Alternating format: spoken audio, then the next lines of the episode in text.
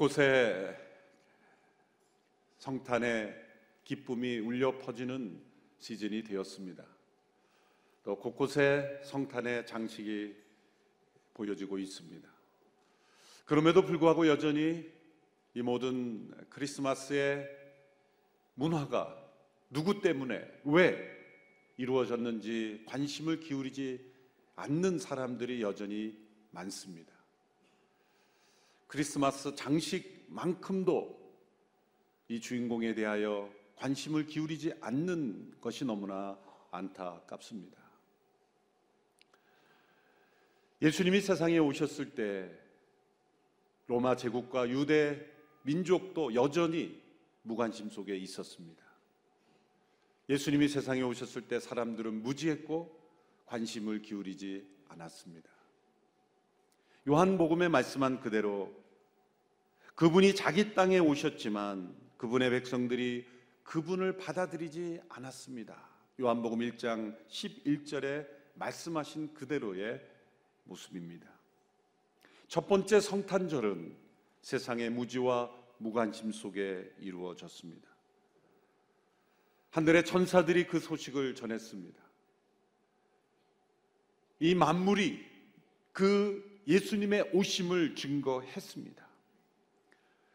그러나 그 예수님의 오심을 전해 듣고 가장 먼저 예수님을 경배했던 이들은 베들렘에서 양을 치는 목자들이었습니다.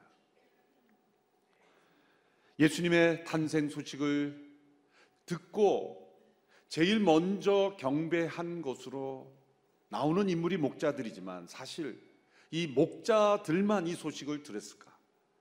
또 제일 먼저 경배할 수 있는 이들이 목자들이었을까라는 사실에 우리는 질문을 던질 수 있습니다. 저 동방의 박사들에게도 별을 통해 징조가 전해졌다면 당시의 바리새인들에게도 또 로마의 왕궁에도 수많은 사람들에게 각양각색의 하나님의 계시로 징조로 예수님의 오심을 하나님은 보여주셨을 겁니다. 어떤 사람에게는 꿈으로 또 별을 바라보고 있는 사람에게는 별의 징조로 각계의 세상 모든 사람들이 볼 수 있고 들을 수 있는 하나님의 계시로 예수님의 탄생을 하나님은 알리셨을 겁니다. 그럼에도 불구하고 이 소식을 천사로부터 듣고 서둘러 빨리 달려가서 제일 먼저 예수님의 오심을 확인하고 경배했던 이들이 베들렘의 목자들이었다는 것입니다. 누가복음은 바로 이 사실을 주목하고 우리에게 함께 주목할 것을 요청하고 있는 것입니다. 예수님의 탄생의 소식이 가장 먼저 알려진 이 목자들. 그것을 통해서 우리에게 주시고자 하는 메시지는 무엇입니까? 한 국가에 중요한 사건이 일어났을 때는 그 국가의 가장 중요한 지도자가 제일 먼저 아는 것이 정상이 아니겠습니까? 저 산골에 국가의 일에 아무 관심이 없는 사람에게 그 소식이 전해졌다면 무엇인가 잘못된 나라가 아니겠습니까? 가장 중요하고 가장 긴급한 소식은 가장 중요한 사람에게 전해져야 하는 것입니다. 그러나 목자들이 가장 먼저 이 소식을 듣고 가장 먼저 반응한 사람들로 등장했다는 것은 그만큼 그 시대의 사람들이 세상 사람들이 예수님의 오심에 대하여 무지했을 뿐만 아니라 알려고 하지 않았고 그리고 들려졌어도 받아들이지 않았다는 거죠. 우리 귀에 수많은 소식이 들려오고 수많은 현상들이 나타납니다. 그러나 사람들은 듣고 싶은 것만 듣고 보고 싶은 것만 봅니다. 그러므로 하나님의 말씀하셔도 들리지 않는 것이고 또 말씀하셔도 거부하는 것입니다. 그 목자들은 베들레헴 성읍 밖에서 들판에서 양떼를 지키던 사람들이었습니다. 성읍 사람들과 함께 교제도 할 수 없었습니다. 24시간 양떼들과 함께 먹고 자며 그들의 몸에서는 양의 더러운 냄새가 났고 그들의 피부는 검게 그을렀고 거칠은 피부. 그들은 성읍 안에서 일어나는 이 사회의 중요한 소식으로부터는 완전히 배제된 알려줄 필요도 없는 사람들로 여겼던 그런 사람들. 그런 사람들에게 천사들이 예수님의 오심의 소식을 전해 주었을 때 그들은 가장 빨리 반응한 사람들이었다는 거죠. 바로 이 목자들의 경배를 통해 하나님께서 우리에게 어떤 메시지를 주시는 겁니까? 이런 목자들에게까지 하나님께서 예수님의 탄생 소식을 전해 주셨다는 것을 통해서 우리에게 알려주는 것은 첫째로 어떤 사람도 하나님께 중요하지 않은 사람은 없다는 것을 알려주는 것입니다. 하나님으로부터 소외된 사람은 한 사람도 없다는 것입니다. 세상에는 이 정보를 가지고 사람을 구별할 수밖에 없습니다. 그 사람의 직책에 따라 그 사람의 맡겨진 일에 따라 그 정보는 다르게 주어지는 것이죠. 그것으로 세상은 움직입니다. 그것이 만일 엉망이 된다면 세상엔 무질서하게 될 겁니다. 더군다나 당시 같은 신분 사회에서 어떤 정보가 누구에게 가장 먼저 전해지는가는 매우 중요한 일입니다. 그러나 하나님께는 가장 중요한 세상의 소식이 세상 사람들에게는 가장 중요하지 않은 사람들에게 그들에게도 전해졌고 그들의 경배가 제일 먼저 주어졌다는 것. 우리가 잃어버리는 중요한 진리는 세상의 관점으로 볼 때는 가장 중요하지 않아 보이는 사람들이 하나님의 관점에서는 가장 중요한 사람들이라는 것. 우리가 볼 때는 아무런 가치가 없어 보이는 그들이 하나님께는 가장 가치 있는 존재로 여겨진다는 것. 그것을 이 목자들의 경배를 통해 우리에게 전해주고 계십니다. 이 목자들은 둘째로 빨리 달려가서 무릎을 꿇고 경배할 줄 아는 사람들이었습니다. 오늘 보면 15절 16절에 보면 천사들이 떠나 하늘로 올라가자 목자들이 서로 말했습니다. 베들레헴으로 가서 주께서 우리에게 말씀하신 일이 정말 일어났는지 보자. 그래서 그들은 서둘러 가서 마리아와 요셉과 아기를 찾아냈습니다. 과연 아기는 구유에 누워 있었습니다. 바리새인들에게도 이 소식이 전해졌을 수 있습니다. 그들은 구약을 통해 예수님이 어디에 오시는지 가장 잘 알았던 사람입니다. 후에 헤롯이 동방의 박사들의 방문을 받고 놀라서 당시의 서기관 바리새인들을 불러서 유대인의 왕이 어디서 왔느냐 할 때 그들은 주저하지 않고 연구가 필요 없이 대답했습니다. 베들레헴입니다. 그들은 어떤 자손을 통해 어느 지역에 오실지로 분명히 예언된 예수님의 탄생에 대한 지식을 알고 있었지만 그들은 하나님의 계시를 들을 수 없는 막힌 귀가 되었고 볼 수 없는 눈이 되어 버렸습니다.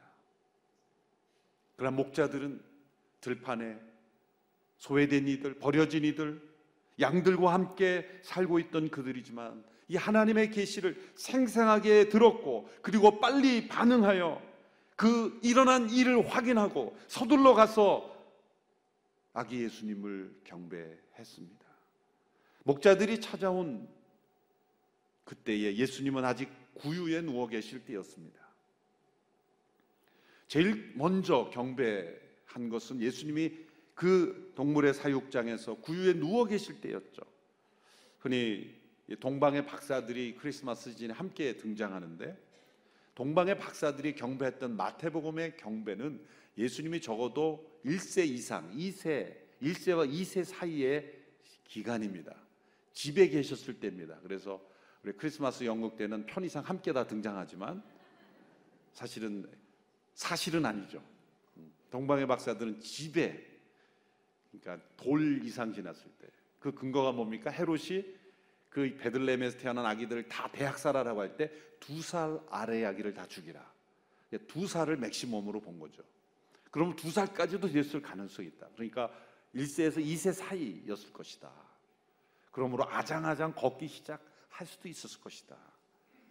그러므로 동방의 박사들과 베들레 목자들이 함께 무대에 등장하는 것은 상황적으로 맞지 않는 경배죠. 그냥 크리스마스 때 밖에 동방의 박사들이 나올 수 없으니까 그때 다 몰아서 나오는 거지. 우리가 잘 구별을 해야 됩니다. 그리고 동방의 박사들이 꼭 세 사람만은 아닙니다. 찬송가 가사의 동방 박사 세 사람 그때로부터 그게 진리가 돼 가지고 멀리서 봤기 때문에 큰 무리였을 겁니다. 헤롯이 놀랄 정도로 소동이 날 정도로 많은 사람들이 찾아온 곳이죠. 세 사람이 그 먼 거리를 어떻게 여행하겠습니까? 그, 그 높은 신분에 있던 사람들이 그들을 도와줄 이들도 있었고 또 그 말을 끄는 사람도 있었겠고 그 모든 그것을 생각할 때는 큰 무리였다는 것. 그래서 세 사람만 이렇게 딱 등장하는 것. 그것도 우리가 어, 다시 한번 생각을 해봅니다. 중요한 것은 이 목자들이 경배하게 왔을 때 구유에 누워 계신 그 예수님. 하나님의 아들이 세상에 오셨을 때 세상이 준비한 유일한 것은 구유였습니다. 그 하나님의 아들이 세상에 왔을 때 인류가 준 최초의 선물은 구유였습니다. 마지막으로 준 선물은 십자가였습니다. 어느 시대 어느 문화이건 새로 태어난 아기에는 가장 깨끗하고 가장 좋은 물품으로 준비합니다. 그러나 이 땅에 메시아로 태어난 예수님은 구유 말고는 아무것도 준비된 것이 없습니다. 이 구유에 누워 목자들의 경배를 받으신 예수님, 그것을 통해서 우리에게 주시는 그분은 어떤 모습입니까? 그분은 누구나 가까이 갈 수 있는 분이라는 것입니다. 누구든지 가까이 갈 수 있는 분. 세상은 누구나 가까이 갈 수 없습니다. 그러나 구유에 오신 예수님은 우리가 가까이 할 수 있는 하나님이셨습니다. 목자들의 경배를 받으신 분은 또 누구나 있는 모습 그대로 나아갈 수 있는 분입니다. 이 세상에는 죄악으로 망가진 사람들이 많습니다. 욕망에 사로잡혀 있는 사람들. 어쩌면 인간성 자체도 다 말살돼 버린 그런 사람들.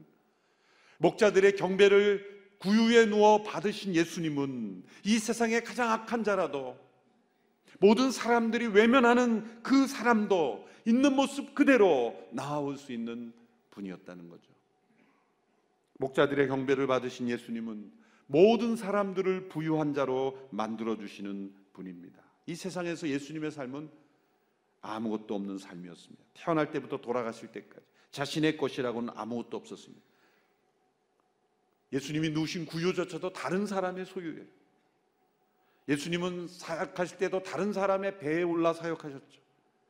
다른 사람의 다락방에서 마지막 만찬을 하셨고, 다른 사람들의 죄를 대가를 지불하기 위해 죽으셨고, 다른 사람의 무덤에 묻히셨습니다.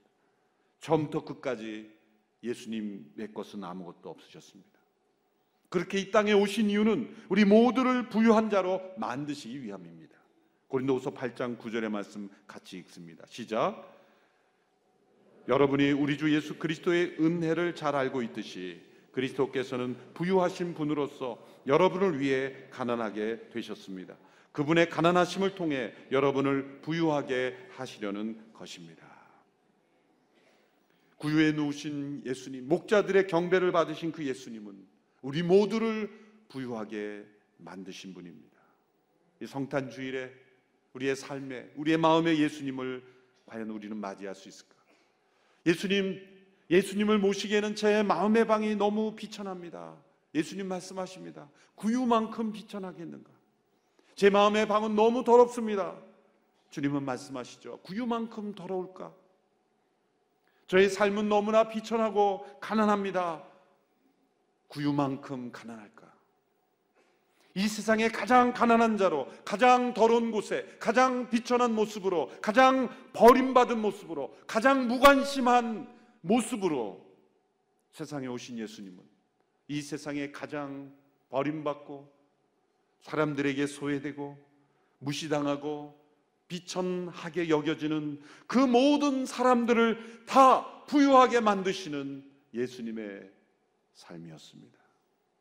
천사들이 목자들에게 이 소식을 전하며 큰 무리가 하늘의 천사들이 나타나 하나님을 찬양했습니다. 오늘 보면 14절 마지막 구절을 함께 읽겠습니다. 14절 마지막 구절 함께 읽습니다. 시작. 지극히 높은 곳에서는 하나님께 영광이요 땅에서는 하나님의 은총을 입은 사람들에게 평화로다. 예수님이 왜 이렇게 구유에 누이시며 이 목자들의 경배를 통해 우리에게 말씀하십니까? 바로 이 구절이 예수님이 왜 그런 모습으로 오셨는가 합니다. 그것은 하나님께는 영광이요. 지극히 높은 곳에 계신 그분께 돌려야 될 영광이요. 그리고 이 땅에 있어야 될 하나님의 은총이 임했다고 한다면 이 땅에 임해야 될 것은 평화라는 거죠. 인간의 죄가 무너뜨린 것이 이 하나님의 영광과 이 땅의 평화입니다. 영광과 평화를 죄가 무너뜨린 거예요. 하나님께 마땅히 올려야 될 영광을 죄가 가리웠고 우리에게 허락하신 평화가 죄로 말미암아 깨어졌습니다. 예수님이 이 땅에 오셔서 십자가를 지시고 부활 승천하심으로 이루신 일은 지극히 높은 곳에 계신 그 하나님께 마땅히 돌려야 될 그 영광을 돌리고 그리고 우리에게는 하나님의 은총을 통해 큰 평화가 임하는 것이죠. 이 영광과 평화가 어떻게 연결이 됩니까? 연결이 됩니다. 왜 이 땅에 평화가 없습니까? 마땅히 영광 받으실 분에게 영광을 돌리지 않아서 그럽니다. 하나님의 영광을 가로챈 이들 때문에 평화가 깨지는 겁니다. 스스로 영광을 얻고자 하는 사람 주변은 반드시 평화가 깨지게 돼 있어요. 그러나 마땅히 받으셔야 될 영광, 그 하나님의 영광을 하나님께 올려 드리는 이들 가운데는 놀랍게도 평화가 있습니다. 성탄을 통해 우리 회복되어야 될 것은 구유에 누우신 아기 예수님, 목자들의 경배를 받으신 그 예수님을 통하여 우리는 하나님께만 영광을 올려 드려야 합니다. 그리고 그 하나님께 영광 올려 드릴 때 우리 모두에게는 하나님의 은총 가운데 평화를 경험하게 될 것입니다. 이 나라 민족이 하나님께 돌려야 될 영광을 돌리는 나라 민족이 되기를 바랍니다. 그리고 이 땅에 하나님의 평화가 임하게 되기를 축원합니다. 복된 성탄이 우리 모두에게 이 목자들이 경험했던 바로 구유에 누우신 그 예수님 앞에 서는 천군의 천사들의 소리를 들으며 지극히 높은 곳에선 하나님께 영광이요 땅에서는 하나님의 은총을 입은 자들에게 주시는 이 평화 그것을 경험하는 복된 성탄이 되기를 축원합니다. 기도하겠습니다. 살아계신 하나님, 이 땅에 속한 죄악된 저희들을 구원하시기 위하여 하늘의 영광을 버리시고 이 땅에 오시되 낮고 천한 인간의 모습으로 오시며 더 더럽고 추한 구유에 누우시며 목자들의 경배를 받으시며 이 땅의 삶을 출발하신 예수님. 그를 통해 그 누구도 소외된 자가 없으며 그 누구도 버림받지 않으며 그 누구도 하나님께 중요하지 않은 자가 없음을 알려주시며 우리 모두를 그 아기 예수를 통해 구원하시니 감사합니다. 예수님의 오신 성탄을 통하여 하나님께는 온전한 영광이 돌려지게 하시고 이 땅에서는 하나님께 주시는 참된 평화가 임하게 하여 주시옵소서. 예수님의 이름으로 기도하옵나이다. 아멘.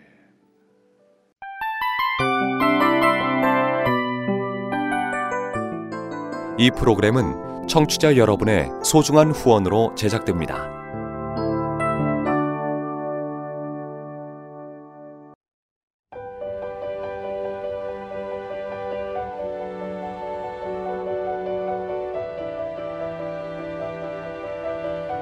세상에는 수많은 교회들이 있지만 더 깊이 있는 말씀 강해를 찾기 위해 크기로만 교회를 선정하지 않습니다. 보다 좋은 영적 콘텐츠를 더 많이 나누기 위해 방송비를 받지 않습니다.